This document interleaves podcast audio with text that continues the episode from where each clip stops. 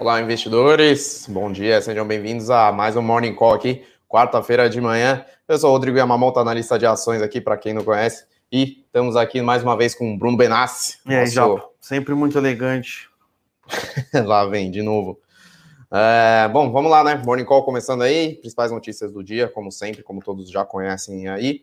E já vou fazer a chamada aí para vocês se inscreverem no nosso E Eu Com Isso, nossa newsletter matinal gratuito lá no site, com todas as informações que a gente dá uma pincelada aqui, com uma análise mais detalhada, com todas as notícias macro, política e ações. Sim, exatamente. Pessoal, já vou dar um spoiler aqui hoje, hein? Não tem muitas notícias relevantes no cenário corporativo, então podem aproveitar aí hoje para fazer bastante perguntas, hein? Responder bastante pergunta, pessoal. Então, só dando uma pincelada no campo macro, sem tantas novidades, né, Bruno? Hoje tem CAGED ao meio-dia, ontem teve inflação, o IPCA 15, né, na verdade, números que vieram um pouco abaixo da média, mas se você fizer uma análise fria dos dados, eles vieram abaixo da média, mais por causa de serviços, passagens aéreas, com preços pressionados no resto ali, mas no core veio pressionado, né, então... Foi abaixo da média, mas quando você para analisar os dados e ver o futuro, você fala, puta, a inflação continua bastante pressionada, tá? Então, se eu não me engano, o Campos Neto deu uma entrevista na segunda, falando que existiam algumas pressões altistas nos preços. Ontem ele deu outra entrevista, falando que ainda achava que a elevação de juros deveria ser parcial, o que me parece não ser contraditório, né? Uhum. Você tem pressão altista em algumas coisas. Não faz sentido você falar que você acha que a pressão vai ser, que a elevação de juros vai ser, vai até o parcial, né? Você não vai levar até os juros de equilíbrio. E hoje ele dá mais uma entrevista, então ele está dando mais entrevista do que o Jerome Powell. Eu acho que não deveria dar tantas entrevistas o presidente do Banco Central. Macro global. Hoje ontem a gente teve alguns números de vendas de novas casas nos Estados Unidos que foi um pouco abaixo do esperado. Alguma coisa de preço já começando a impactar esses setores nos Estados Unidos. Amanhã a gente tem a divulgação da segunda prévia do PIB dos Estados Unidos do primeiro trimestre. Não deve fazer muito preço, tá? Só se tiver alguma revisão muito grande, alguma coisa que tivesse mudado muito, que normalmente não acontece nessas revisões de PIB nos Estados Unidos. E sexta-feira, assim que aí vem acho que o dado econômico mais... relevante e impactante aí para os mercados globais, que é a inflação ao consumidor nos Estados Unidos, né? Essa semana, muito diretor dos Estados Unidos dando entrevista, muito, e teve alguns importantes dando entrevista e todos mais ou menos na mesma toada, que acreditam que a inflação nos Estados Unidos é passageira e por isso não seria necessário uma mudança em 180 graus na condução da política monetária pelo Fed. Porém, entretudo, contanto, se realmente os próximos indicadores de inflação começarem a vir ali batendo forte na inflação, principalmente nessa inflação para o consumidor, né? Aí o Fed vai precisar fazer alguma coisa, tá? Mas, por enquanto, cara, é bastante difícil. Estados Unidos passa 30 anos sem inflação, teve um choque de oferta grande, depois tem um choque de demanda bastante relevante. Então é difícil conseguir capturar se essa inflação ela vai ser estrutural, né? Ou se ela é uma conjuntural, né? Alguns gargalos de demanda, alguns gargalos de oferta. Eu confesso que eu estou muito mais preocupado na questão de oferta de trabalho nos Estados Unidos, na verdade, né? Na demanda por trabalho nos Estados Unidos. Tem muita vaga sendo gerada e muita pouca vaga sendo preenchida, né? Então, essa pode ser uma pressão que realmente impacte os preços nos Estados Unidos, pensando num prazo maior. Posso fazer uma leitura com outras palavras, pelo menos aí você me corrige se eu estiver errado.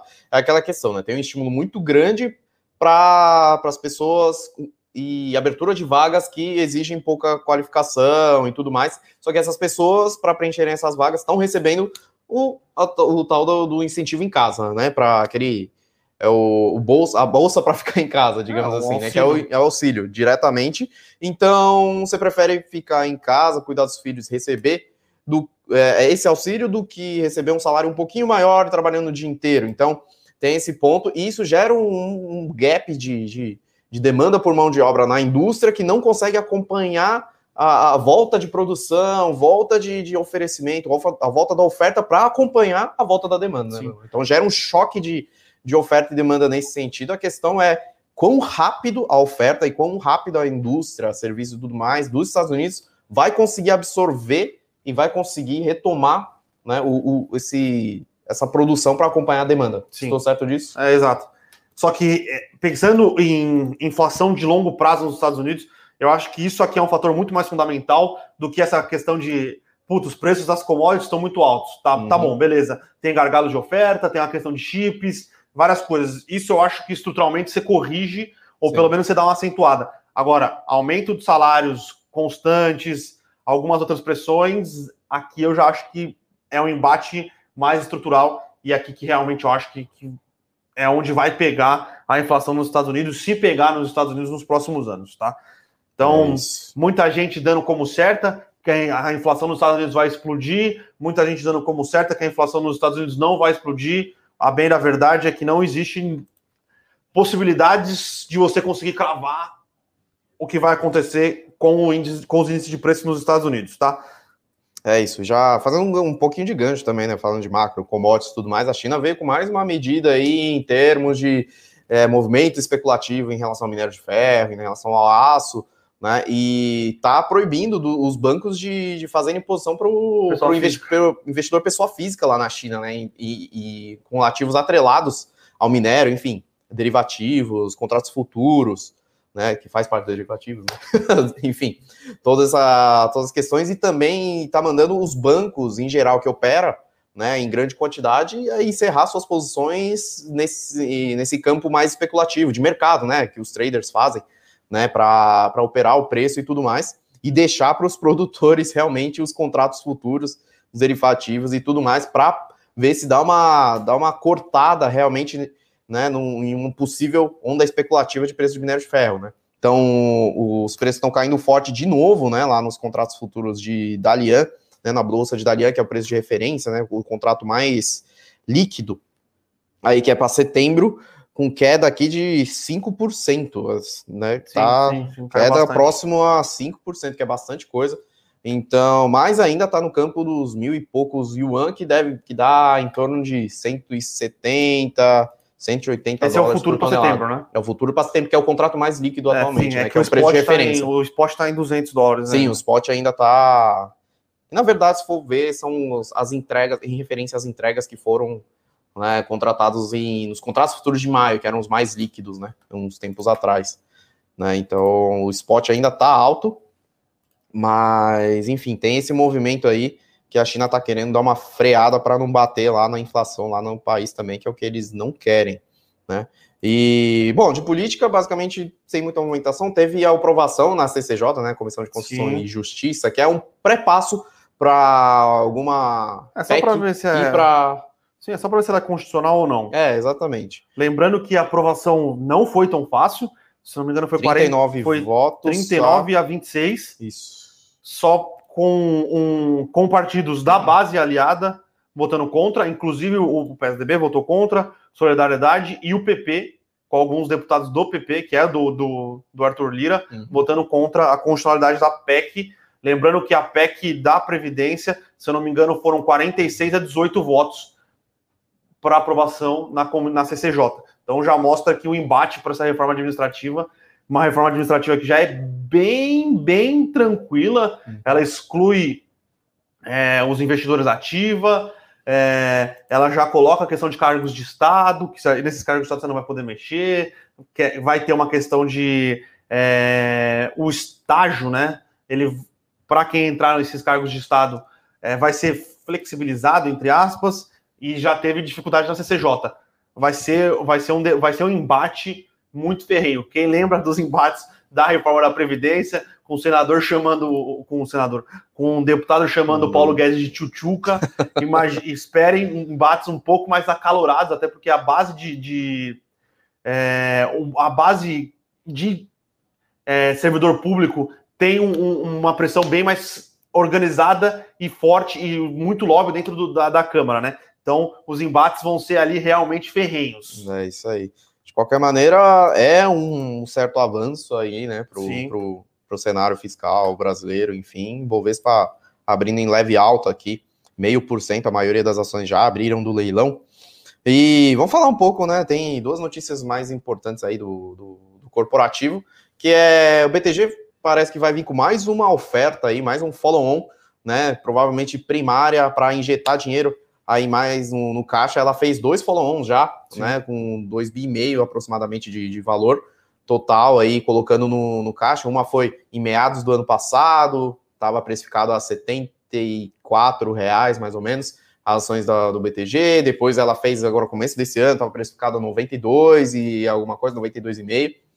E agora está vindo aí provavelmente uma oferta acima dos R$120, né? Para eles injetarem mais uma grana aí para investir e tudo mais. E lembrando que recentemente eles deve ser a grana para comprar empíricos, falando bem a verdade, comprar o grupo exatamente. Universo, né? Então, porque já falaram que não necessitaria de tanto injeção de caixa, né, de uma captação externa, para fazer uma injeção de caixa no principal meio de expansão deles, que é o BTG+, né? Eles falaram que já tem o suficiente, e geração de caixa também com o business do BTG+, já vai funcionar para poder reinvestir, crescer e tudo mais, acoplar a plataforma, assim, essa expansão. E o BTG está vindo forte nas aquisições, terminou de adquirir o Banco Pan, né, para reforçar os meios de pessoas físicas, captação de pessoas físicas, e agora está vindo com o Grupo Universa, né, que faz, tem empíricos embaixo. Sem contar os escritórios de agente autônomo, né, tem, foi também, a Pavero, foi mais alguns nos últimos tempos. Então, eles estão vindo agressivo nessa parte agora de realmente acoplar, né, as pessoas físicas para dentro da base deles e gerar uma integração com o restante, né, que eles fazem muito bem, que são o mercado de capitais mais voltado para corporativo e tudo mais, né, que é crédito corporativo, enfim, banco de investimentos, fusões e aquisições, tudo mais que ajuda a impulsionar. Sim. Fora a mesa de tesouraria, que deve estar feliz da vida. Lembrando que a tesouraria existe algumas maneiras de ela ganhar dinheiro. Ela pode ganhar dinheiro em posições proprietárias, né? Isso. Que é tomando risco de mercado. O BTG faz isso muito caixa, bem, gastando caixa, ou ela ganha dinheiro intermediando operações entre... Que é a parte da corretora. Dos clientes, né? Que é a parte da corretora. E essa corretagem, normalmente, é uma arbitragem ou um spread em cima das operações que os clientes do BTG estão fazendo. Então, quanto mais clientes você tem dentro da sua plataforma, mais clientes operando, maior é o seu ganho na tesouraria nessa parte de clientes, né? Então, exatamente. Então, se eu não me engano, nos últimos 2 resultados ou 3 resultados, o BTG aumentou o resultado de tesouraria, não piorando o risco, né? Porque normalmente você tem métricas de risco e dependendo das métricas de risco, você pode aumentar ou diminuir sua posição de tesouraria. Eles aumentando esse resultado sem aumentar o risco, quer dizer que eles estão aumentando o resultado da tesouraria de clientes, né? Então, isso é muito bom. Isso é muito bom. Então, vem um ciclo de expansão bastante interessante aí o Banco BTG. Tem também notícia da Azul, que, né, mais uma vez está tentando aí uma compra das operações do Brasil, da Latam, né, que a Azul já tem uma participação de voos domésticos já de 45%, né, já é bastante relevante. Né? Quem diria que uma companhia nova desse jeito viria com uma participação tão forte aí, mas de fato é uma das melhores companhias aéreas operacionalmente, né, atuando no Brasil e alguns voos América Latina, alguns voos internacionais, é bem gerida aí. E apesar do presidente da Latam ter falado que a Latam Brasil não está à venda, talvez ajudaria no processo de recuperação judicial que eles estão passando. E a Azul está em conversa com os credores, né, da recuperação judicial da Latam, para ver se sai algum coelho desse mato aí e ela consolidar uma posição mais forte aqui no Brasil. Sim, lembrando que essa recuperação judicial é só o Chapter 11, né? Que é a recuperação judicial nos Estados Unidos. Eles não protocolaram no Brasil, sim, e se eu não me engano, eles não protocolaram no Chile. Que é onde tem... Que é onde é a base, também. Né? Que é onde é a base da LAN, né? É, da LAN, que comprou a TAM e virou Latam. Mas, enfim. Isso, vamos ver os desdobramentos... Né, a Azul tá subindo 4% aqui. Ela, né, subiu bem ontem. Já com a notícia. O mercado parece que tá gostando dos movimentos da Latam em geral. Mas, porém, lembrando, entretanto, contudo, que se a Azul comprar a Latam, ela faria com 63% da oferta de voos CAD, no Brasil. Muito provavelmente o CAD vem e vai obrigar eles a se desfazerem de slots em aeroportos relevantes, em algumas rotas. Ainda não tem muita sobreposição de rota, mas se concentra 65% do mercado. É realmente bastante coisa, tá? Então, é positivo. Mas pode ser que tenha alguns remédios. Alguns poison pills devem vir aí, tá? E acho que de corporativo é isso, né? Porque corporativo hoje estava realmente bem fraco, né? Uhum. Foi difícil aqui achar notícias para a gente escrever no Eu Com Isso. Vamos lá, então, pessoal, algumas perguntas, né? Vamos para as perguntas já começando, aí. O Rodrigo aí já, antes de começar o Morning Call, já mandou uma pergunta para a gente, sempre está com a gente aí. Desculpa. Só uma coisinha, tá? Ontem a gente comentou no Eu Com Isso da Amazon comprando a MGM, né? Sim. Que é a Metro Gold, a produtora do Leão. James Bonds. É que aparece o Leão no começo dos filmes. Comprou, é a produtora do Rocky. Hoje parece que anunciou o deal, tá? 8,25 bi de dólares. Um pouquinho acima do que estava no... Não, era 9 bi que estava planejado, mas, cara, o tamanho da Apple irrelevante para adicionar a MGM dentro do Prime, muito positivo. Já tem algumas coisas na guerra de streaming, né? Lá dentro. É, o Prime hoje, ele tem... Você assina o Prime e dentro do Prime você tem a possibilidade de assinar outros estúdios. A Paramount e a MGM eram os principais estúdios que você assinava dentro do Prime. Então agora eu espero que agora vire para dentro, né? Posso ver meu Rocky Balboa. Quem nunca viu Rocky Balboa aí pode assistir 1, 2 e o 3, com certeza. O 4 dá para assistir também, que o 4 é contra o Ivan Drago, um bom filme. O 5 pula, que é horrível. O 6, maravilhoso. O Creed 1 e o Creed 2 podem assistir, que também são excelentes. Tá, temos um fã do Rocky Balboa aqui. Clássico, né? Clássico do cinema. É um puta de um filme, cara. Vamos lá. Respondendo a pergunta do meu xará aqui, Rodrigo JV Grupo. Bom dia, na avaliação de vocês, Bovespa rompe a resistência via IFNC, que é o índice, né, de financeiros, né, empresas financeiras, ou corrige junto com a IMAT, que é materiais básicos, né? Materiais... Olha, olhando por essa visão, né, acho que você está falando de setores, né, obviamente, os bancos estão num momento um pouco mais favorável do que as commodities e materiais básicos, né? Só que materiais básicos envolvem as empresas de capital goods também, bens de capital, né, que são os maquinários, né, as empresas que fazem motores, carroceria, enfim, Metal Leve, Tupi, Indústrias Home, e Randon, Yoshi, todas essas aí. Então, varia um pouco. As empresas de capital goods estão em um momento um pouco mais favorável por conta desse choque de oferta que teve ano passado e eles estão correndo atrás para poder produzir. Né, e tá vindo com uma demanda forte, né, de recomposição de estoque pela indústria. Então tá num momento um pouco melhor, a Metal Leve veio com um resultado muito bom, né, por conta dessa retomada. E só que as commodities, siderurgia, minério, tá em momento não tão favorável, né, apesar de que os preços atuais, né, e os preços projetados até para setembro, né, mesmo já no terceiro trimestre aí de 2021 e provavelmente continuidade para dezembro, eles estão com uma rentabilidade bizarra, né, que já não vai se repetir tão cedo assim. Então eles estão com uma rentabilidade muito boa, desalavancagem muito forte dessas empresas.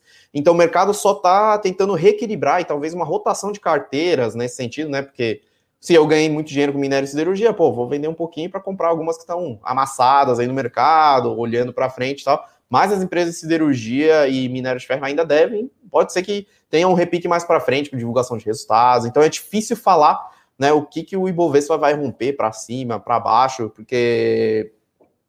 Mas acho que está numa tendência mais neutra para um pouco positiva, dependendo do andamento dos bancos, do setor bancário, que tem um peso muito forte, né? Mas tá num equilíbrio aí, digamos que está neutralizando, né? O IMAT com o financeiro, e quem está puxando é o varejo e algumas ligadas também à retomada de atividade, como empresas de transportes, por exemplo. Que está puxando, né? Os pequenininhos estão puxando um pouco o Ibovespa para cima, talvez. Sim. Vamos acompanhar. Eu ainda acho que a demanda por commodities continua muito forte. Sim, eu não... a China, ela pode tentar fazer o que quiser. Tá? Se ela quer dobrar o PIB até 2035... Ou 2035. China está numa situação meio sinuca de bico, né? Que ela precisa obedecer às forças de mercado, o estoque está caindo, precisa de demanda, ela precisa comprar e produzir aço de fato, né? Só que ela não está querendo que sejam preços tão altos, para não refletir no consumidor, né? Que a demanda pelo consumidor, né, ali na ponta ainda não voltou, né? Serviços e tudo mais não voltou com força total. Então ela não quer que isso aconteça, e também tem as questões ambientais, a meta, que é muito mais agressiva lá na China, de neutralização de carbono. Então ela está meio que nesse balanço aí, tentando ver o que acontece. A gente tem que ficar atento. Ela fez isso com o minério de ferro, Vamos ver o que ela vai fazer com o preço de grãos e com o preço de carne, né, de proteína. Porque se ela está muito preocupada com o minério de ferro, que no final das contas bate na construção civil, em algumas coisas, ela não pode fazer para ativos que batem diretamente no consumidor final, né? Então, e de longe é a maior consumidora de commodity do planeta. Então, ela deve balizar bem, né? As commodities devem ser balizadas de acordo com a movimentação da China. Sim. Então, acho que já respondi bem a pergunta aqui do Valentim, do Ricardo também, né, perguntando. Então, pessoal aqui perguntando por que o Iridium 11 caiu tanto. E RDM 11. Cara, que nos níveis que ele negociava não fazia sentido nenhum. É isso. Você tem um fundo de recebíveis que negocia com 30%, 40% de prêmio sobre o valor patrimonial. Lembrando que o valor patrimonial da maioria dos fundos de recebíveis, tudo bem que o Iridium tem uma boa parte de alguns outros fundos imobiliários que ele coloca para dentro, faz seed money de muitos fundos, só que parece que o mercado não está disposto mais a pagar esses prêmios, porque o Iridium ele negociava com bastante prêmio, porque todo mundo está esperando a próxima emissão de cotas, e a próxima emissão de cotas, e a próxima emissão de cotas. Porque como ele fazia cotas e distribuía boa parte dessas cotas a preços mais baixos dentro da sua base de acionistas, a galera resolvia pagar o prêmio, porque sabia que havia uma emissão de cotas, você ia conseguir entrar nessa emissão de cotas e diminuir seu preço médio. Sim. O mercado de cotas de distribuição, o mercado agora, para novas ofertas de fundo de crédito, parece que está dando sabe aquele motor que está começando a dar aquela engasopada? Sim, está engasgadinho. Está engasgado. Então, o mercado já não está disposto a pagar um prêmio tão grande. E, cara, com todo o respeito, a gestão do Iridium é boa, seed money de alguns fundos que eu particularmente não gosto, até por isso que a gente saiu do Iridium dentro das nossas carteiras recomendadas aqui da Levante, mas não faz sentido você pagar um prêmio de 30%, 35%, 40% num fundo de recebíveis, tá, pessoal? Uhum. Não faz sentido. É isso, vamos lá. Tem uma pergunta interessante aqui.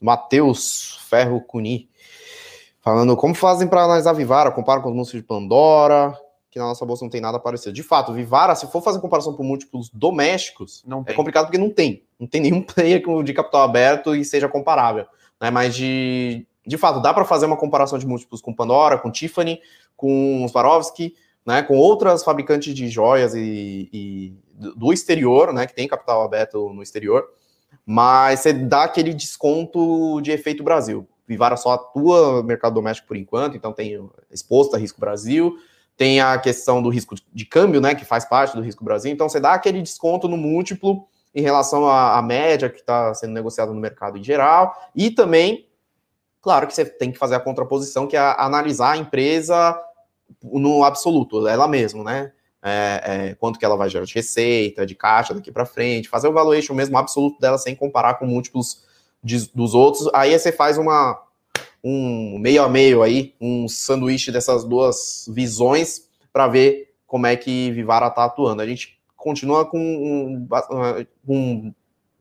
cabeça bastante interessante, positiva para varejo, voltada para renda alta, né, que é classes A e B, então tem também Ares, o Grupo Soma aí, que também atua nesses mercados, né, que inclusive foram uma das únicas que tiveram crescimento de receita de fato em relação a primeiro trimestre de 2020. Tem bastante gente perguntando de fundo imobiliário, hein, Bruno? Uhum. Tá caindo, né? Tem um pouco a ver com os juros, né? Eu acho que tem um pouco a ver com juros, eu acho que tem um pouco a ver com milhares de ofertas, sejam 400, sejam 476 dentro dos próprios fundos. Então, você está fazendo novas ofertas, você está trazendo mais cotas para o mercado, faz sentido. E, normalmente, quando você faz uma oferta de cotas no fundo imobiliário, você faz por ou próximo ao valor patrimonial ou, normalmente, com desconto em relação à cota que está sendo negociada, né? Então, isso já traz uma pressão vendedora na normalidade para dentro dos fundos. Muitos fundos de papel fazendo isso. Então, fundos de papel hoje tem uma participação relevante dentro do fundo, fundos do índice, fundos de logística fazendo isso. Então, eu acho que tem uma questão um pouco mais estrutural, da quantidade gigantesca de ofertas que estão vindo para o mercado, está tendo uma diminuição na velocidade de novos entrantes no mercado, né? Então, cada vez o delta ali, né, a variação é menor, então, nesses últimos tempos, acho que tem um pouco A gente fala bastante aqui que você precisa comparar seus fundos imobiliários com a curva longa. Sim. Isso é uma visão institucional. Agora, quando você, pessoa física, que é a maior parte desse mercado, compra seus fundos imobiliários, você compara com a Selic. Então, você acaba vendendo algumas coisas por ter essa base de comparação e não ter a base longa. Sim. Não está certo, não está errado, são bases diferentes. Eu acho que conforme o tempo for passando, a maior parte do investidor pessoa física vai ter uma avaliação um pouco mais detalhista sobre os fundos imobiliários, mas enquanto a gente não chega lá, é normal. Uhum. Então o investidor pessoa física vai sempre pensar contra o CDI, faz isso com ações também. Então, o CDI está subindo, então a maioria das minhas ações tem uma questão de risco-retorno de curto prazo.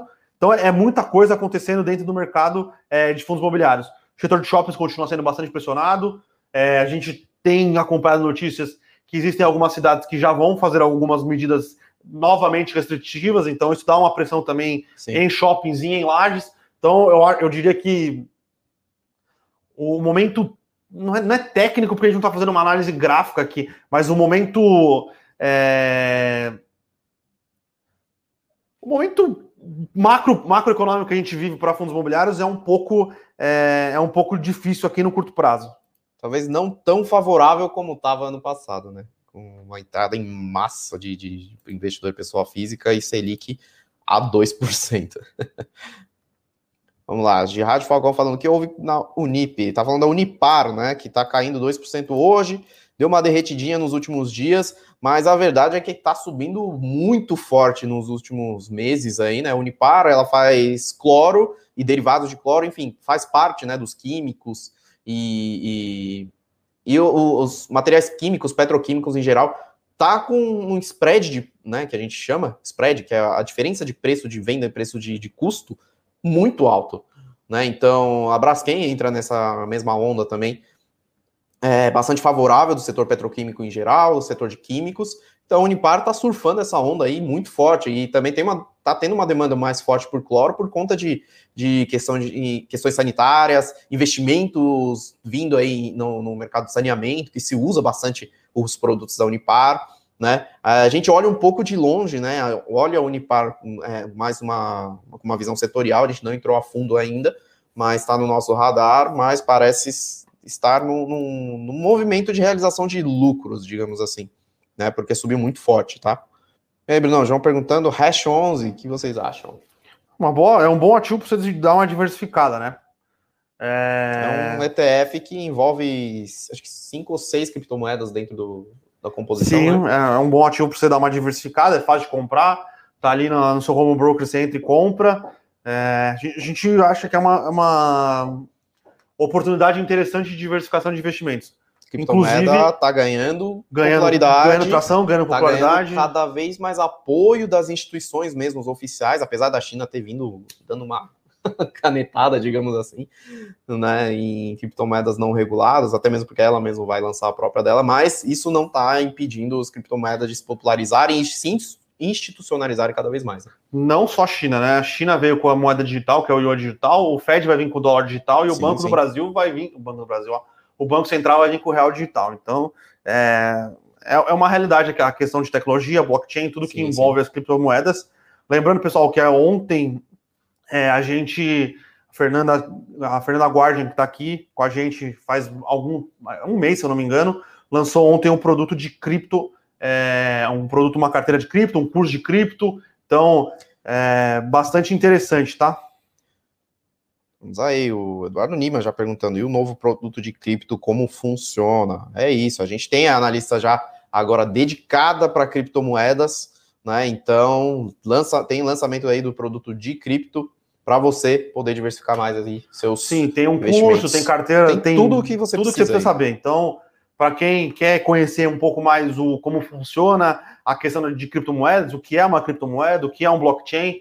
Tem um curso, depois você vai aprender a mexer na exchange, né? Porque o hash é fácil de comprar, porque você entra no seu home broker e compra. Mas quem quiser se aprofundar um pouco mais, ensina como você vai nessas exchanges para comprar a criptomoeda mesmo, para você comprar o Bitcoin direto, o Ethereum direto. E, pessoal, eu só conheço essas duas, tá? Que eu sei que são as mais famosas, mas tem milhares e milhares e milhares de criptomoedas. E até é importante, tá, pessoal?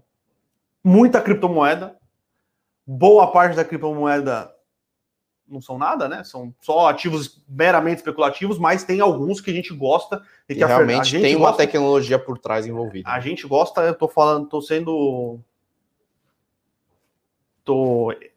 eu não conheço muito, tá? Mas a gente acha promissor. É, mas a Fernanda, que realmente é especialista, estuda e conhece o mercado, gosta e são os ativos que estão recomendados na carteira lá. Então, quem quiser, entre em contato. Vou pedir aqui pro pessoal da produção, coloca o telefone aí do Brunão, para quem tiver com vontade aí de conhecer um pouco mais do produto, entender como funciona, poder mandar uma mensagem lá. O time aí de relacionamento está à disposição para vocês. Ivaniel perguntando qual a avaliação de vocês sobre ETF da Nasdaq. Tem uma alternativa boa para diversificação de carteira com posicionamento no exterior?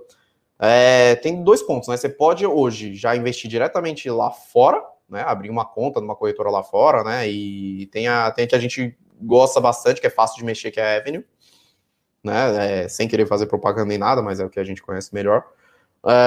E você pode ou comprar um índice lá, Nasdaq, lá diretamente lá fora, que aí você já compra em dólares e faz a sua conversão de câmbio, né, quando você quiser, né, nos preços que você acha melhor, ou você compra esse ETF que tem variação cambial envolvida, né, então aqui tem uma flutuação maior, né, envolvendo câmbio e também os índices de lá, mas é uma alternativa aí para um pouco mais fácil, talvez, de investimento na Nasdaq, no índice aí de tecnologia lá fora, então parece ser bastante interessante aí. Sim. Pessoal, lembrando, tá? Você compra o ETF em real e você fica exposto à variação do dólar mais a variação do ativo lá fora. Isso. Tá? Então, tiveram algumas perguntas aqui. Então, variação cambial mais variação do ativo lá fora, tá? Isso. Igual nos BDRs. Variação cambial mais a variação do ativo. Matheus perguntando, pessoal, alguns FIIs de laje estão abaixo do seu valor patrimonial, conforme a avaliação de dezembro de 2020. Considerando o INCC nas alturas e alta no custo de reposição, não seria um exagero essa queda? Matheus, não precisa nem ser uma pergunta, podia ser uma afirmação sua, tá? Exagero é o que eu falo. O mercado ainda com muita participação de investidor pessoa física, às vezes acontecem esses movimentos um pouco mais levados ali pelo... Não é pânico, mas ou o pessoal quer sair para investir em algum ativo, ou a questão do desemprego faz o pessoal sair um pouco dos ativos, mas a gente considera que existem bons ativos, ativos até que não tiveram aumento de vacância, conseguiram colocar ali até um reajuste de aluguéis, negociando abaixo do valor patrimonial. Então, tem bastante coisa interessante aí, principalmente em lajes corporativas, tá? E Vinícius perguntando, quando a pandemia conseguir ser definitivamente controlada, a tendência é o Ibov explodir?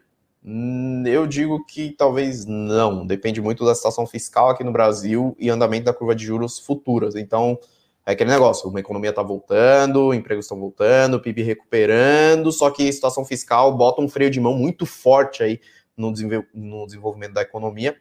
Pode ser que o Bovespa tenha uma tendência de alta, porque, né, as companhias que estão listadas lá são as maiores do mercado, tá num movimento de consolidação, mas fazer esse tipo de previsão seria muito presunçoso da nossa parte, né? Então não dá para saber, depende muito do que a curva de juros vai vir. Então é aquele negócio, por que você vai investir no Ibovespa que já veio numa tendência de alta com juros longos a 9%, 10% aí, com relação de risco-retorno muito melhor, enfim, tem muitas coisas a se avaliar nesse sentido.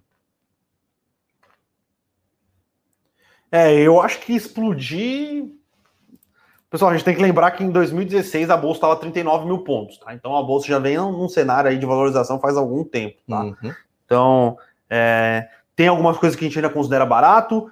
Bancos, se os bancos andarem o que a gente acha que tem que andar, o Ibovespa pode, sim, atingir patamares bem mais elevados do que está agora, mas eu acho que são uma série de assuntos que vão influenciar isso. Por exemplo, tem o risco fiscal, tem o risco dos juros nos Estados Unidos, porque, por exemplo, se a inflação nos Estados Unidos explode, essa sim tem alguma possibilidade, que a gente não sabe exatamente quantificar qual que é, da inflação nos Estados Unidos explodir. E o Banco Central nos Estados Unidos tem que aumentar 1% de juros lá, sair do 0 para 1%. Na verdade, não 1% de juros, né? 1 ponto percentual de juros, é infinito no final das contas, né? Porque de 0 para 1 é... O que vai acontecer no mercado? Então, se acontecer isso, eu acho que existe uma correção global de ativos de risco, tá? Então, são vários fatores que vão...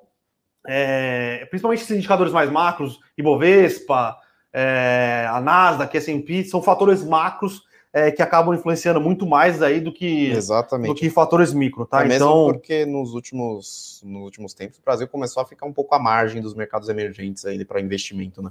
Então a Ásia está ganhando mais relevância em termos de realmente onde o dinheiro tá, pessoal? Que os investidores institucionais de fora estão olhando, então o Brasil fica com aquele respingo dos mercados emergentes. Justamente por conta dessa situação política e fiscal que está bem, bem difícil aqui no Brasil. Então, fica algum risco muito alto e o investidor sempre está de olho nesse relação ao risco-retorno. Caroline Quinelato, acho que é assim que fala, né? Está perguntando aqui qual a decisão da China sobre o ferro, qual a opinião de vocês referente às ações de Gerdau. A gente acha que siderurgia, em geral, está numa onda muito boa, né? E talvez, com o preço de minério um pouco em queda, o ciclo da siderurgia é um pouco mais longa, né? Demora um pouco mais para poder ter uma oscilação. Então, acho que siderurgia, em geral, está um pouco melhor do que minério de ferro nesse cenário, né? Que os produtores de minério de ferro direto sofrem, né, ali um pouco mais no curto prazo com essas restrições. Siderurgia é um pouco mais lenta esse ciclo, até mesmo porque a indústria está demandando bastante aço, né? Tanto aço plano, aços especiais, aços longos, né? Que é no caso que a Gerdau é pioneira. Então, a gente enxerga a siderurgia em geral com perspectiva ainda positiva. Vinícius perguntando, Japa, tem como soltar alguma recomendação inédita aí ao vivo? Não tem como soltar, pessoal. A gente deixa essas recomendações, claro, para os assinantes, né? Que... O Vini quer que a gente perca o emprego aqui, Vini, cara. Esse emprego aqui, cara, não dá, não. A gente não pode, a gente dá sempre prioridade para os nossos queridos assinantes aí, que sempre está apoiando a gente. Se você é assinante, claro, né? E se não é assinante ainda, fala com o Brunão aí. Vamos ver o que ele consegue fazer para você. Fica de olho nas nossas recomendações ali, nas nossas os produtos, né? Nas assinaturas aí. Temos os gurus e a equipe de analista grande aí para poder te dar essas recomendações. Fala aí. Tem uma pergunta do Celso aqui. O que mais poderia influenciar Suzano no curto e médio prazo? No curto prazo, seria talvez uma oscilação do dólar, que acho que é muito atrelado. O mercado, erroneamente, acho que olha muito atrelado ao dólar que está sendo negociado hoje, né? No longo prazo, seria a sequência de resultados que a Suzano vai conseguir gerar, né, com os preços de celulose que estão sendo negociados atualmente e também para os contratos futuros, né, olhando para o longo prazo. Tem também a questão dos strikes, né, da faixa de preço que ela vai conseguir fazer a conversão de caixa e também de hedge de dívida, que é majoritariamente em dólar, que está aumentando, porque sempre a gente vai explicar, ela tem uma defasagem de 9 a 12 meses, um período longo aí, de que ela vai fixando o dólar que ela precisa para poder cumprir com as suas obrigações, né? E também converter o caixa em real, enfim, porque ela tem bastante obrigação também, né? Pagamentos, enfim. Falando numa linguagem popular, os boletos que ela tem para pagar, né? Digamos assim, em real. A Suzano, no final das contas, ela trava o fluxo de caixa dela. Exato. Quanto maior o dólar, mais é a geração de caixa dela. Só que, por ela travar o fluxo de caixa dela, ela perde uma parte do fluxo de caixa dela nos hedges cambiais que ela faz. Isso. Beleza? Quanto maior tá o câmbio, melhor para a Suzano por causa de margem. Porém, ela faz essa trava contábil, essa trava financeira através de hedge. Então, se o câmbio sobe, ela ganha margem e perde no hedge. Se o câmbio cai, ela perde margem e ganha no hedge. Mas, normalmente, a geração de caixa da Suzano já está mais ou menos estabelecida. Na verdade, o mercado já sabe, porque ela dá esse disclaimer 12 meses, 15 meses, 18 meses para frente nos releases dela. Então o mercado já sabe quanto que vai ser a faixa de preço que ela vai converter o caixa que for gerar. Sim. Então, em tese, seria mais simples ainda fazer essa projeção para frente, só que o mercado acaba olhando essas flutuações, meio que projetando a mais longo prazo ainda, acima dos 18 meses, o quanto que ela vai redear, a faixa que quanto que ela vai redear, e aí sim, acho que para os fluxos de caixa futuros, né, no método de desconto de fluxo de caixa, né, que é o mais utilizado no mercado, por padrão, acaba afetando. Então, acho que é por isso que faz essa oscilação. Mas, em geral, você meio que já sabe quanto que a Suzano vai gerar de fluxo de caixa futuro e, assim, ela fala, e ela tá num momento espetacular de rentabilidade. Né? Ela fala no release dela, ó, até o strike tal, no strike tal eu perderia tantos milhões de reais por centavo adicional. Então, você consegue fazer a conta, se for para baixo ela ganha no head, se for para cima ela perde. Então dá para você fazer a conta. Mas a Suzano, cara... o que ela vai gerar de caixa e a alavancagem que ela vai conseguir esse ano possibilitou que ela invista ainda mais na expansão, que é a fábrica Cerrado, o nome do projeto Cerrado. Projeto Cerrado. E aquele negócio, né? Muito se fala que a Suzano ou as produtoras de celulose, os ativos florestais dela valem muito mais do que a própria companhia. Só que tem uma ressalva aí. Os ativos florestais não são líquidos. Sim. Ou seja, não adianta você falar que vale muito mais, sendo que você não consegue monetizar isso. E o que ela está fazendo com esse projeto Cerrado é aumentando essa liquidez, entre aspas, desse ativo florestal que ela tem e trazendo isso para cash mesmo, entendeu? Então, o projeto Cerrado, que tem previsão de começo de operação em 2024, vai aumentar a capacidade dela em 23% de produção. É muita coisa. Então vai ser um projeto grande, só que isso adiciona um fluxo de caixa espetacular para a Suzano. Sim. Então a gente está com uma perspectiva assim, bastante positiva para a Suzano. Olá, tudo bem aqui? Daniel, hora de comprar FIIs? Cara, dependendo do seu prazo de investimentos, dependendo da seu perfil de risco, tem muito fundo negociando a preços atrativos, tá? Muito fundo mesmo. Vamos lá, velho, estou falando, vocês gostam de São Martinho e Cosan? São dois cases que eu particularmente gosto bastante, são duas empresas muito bem geridas, né? E Cosan está se diversificando cada vez mais para virar uma holding mesmo, de fato, em setores de energia e infraestrutura, né? Então, setores mais pesados, só que com ciclo muito mais longo, só que são setores que o Brasil ainda tem uma defasagem, então a Cosan está atuando como se ela quisesse ser, né? Ela quer ser uma pioneira e quem vai puxar esses investimentos no Brasil e gerar rentabilidade com isso. Então, o Cozão é uma empresa muito bem gerida, né? E São Martinho é uma das empresas mais eficientes de açúcar e etanol do país e também, no caso, do mundo, porque o Brasil é referência na produção de açúcar e etanol. É uma empresa muito bem gerida, muito bem enxuta e tá vindo com uns investimentos interessantes em outras tecnologias e geração de energia e etanol por meio do milho também, né? Então, são dois cases que a gente acha bastante interessante. Pessoal perguntando se na carteira de cripto tem só Bitcoin. Não, tem mais ativos. Ativos que a Fernanda considera que façam sentido, tem a tecnologia por trás, alguma coisa que não envolva só a criptomoeda em si, né? Tem um blockchain, tem alguma outra coisa. O pessoal perguntando se o Realcoin vai pegar. Cara, Vini, o Banco Central anunciou faz pouco tempo, tá? Os bancos centrais ao redor do globo estão anunciando faz pouco tempo essas moedas digital. Então, precisamos entender como vai funcionar, o que vai ser. Então, acho que precisa de um pouco mais de estudo aqui para te dar uma opinião um pouco mais assertiva. É isso. E a última pergunta do dia aí, que a gente está batendo o nosso tempo regulamentar, o PG Barroso falando qual a opinião de vocês sobre Jales Machado diante da São Martinho. Jales Machado a gente não olha, eu dei uma olhada por cima, porém são uns players bastante similares. Jales Machado tem algumas outras coisas por baixo dela, que além do açúcar e etanol, só que em termos de eficiência operacional, acho que São Martinho está na frente. E também questão de gestão, né? Então a gestão de São Martinho é muito bem vista pelo mercado e tem uma disciplina de capital bastante impressionante. Mas ambas as empresas a gente olha um pouco mais de longe. Deixa eu responder da Silmara aqui, Maia. Bom dia. O que olhar em fundos imobiliários de papel para poder escolher em qual investir? Vamos separar aqui. Fundo é o FOF, né? O fundo que compra outros fundos. Mas no final das contas vão ser mais ou menos as mesmas coisas, tá? O FOF, você tem que saber a gestão. Você tem que entender a gestão, você tem que saber por que ele está posicionado. Os FOFs estão sofrendo mais do que os fundos de papel, mas muitos FOFs estão sofrendo mais do que fundos de papel. Por quê? Porque como ele compra outros fundos, e muitos desses FOFs estão numa posição de comprar lajes corporativas, de comprar shopping, porque eles acreditam que estão barato, e esses fundos estão sofrendo um pouco mais. Então, se o ativo lastro dele cai, a cota patrimonial dele tem que cair, porque ele basicamente A cota patrimonial é os fundos imobiliários que eles têm investido, isso. Então os FOFs estão sofrendo. Então você tem que saber a gestão, você tem que entender a cabeça do gestor, por que ele está comprando aqueles ativos, se você acredita que aquela carteira que o gestor tem, ou você acredita na capacidade do gestor em escolher bons lajes, bons fundos de logística, bons fundos de papel, vai gerar um retorno, e ele vai gerar um retorno para você. No longo prazo, você compra o FOF, tá? Fundos de papel pensando em recebíveis.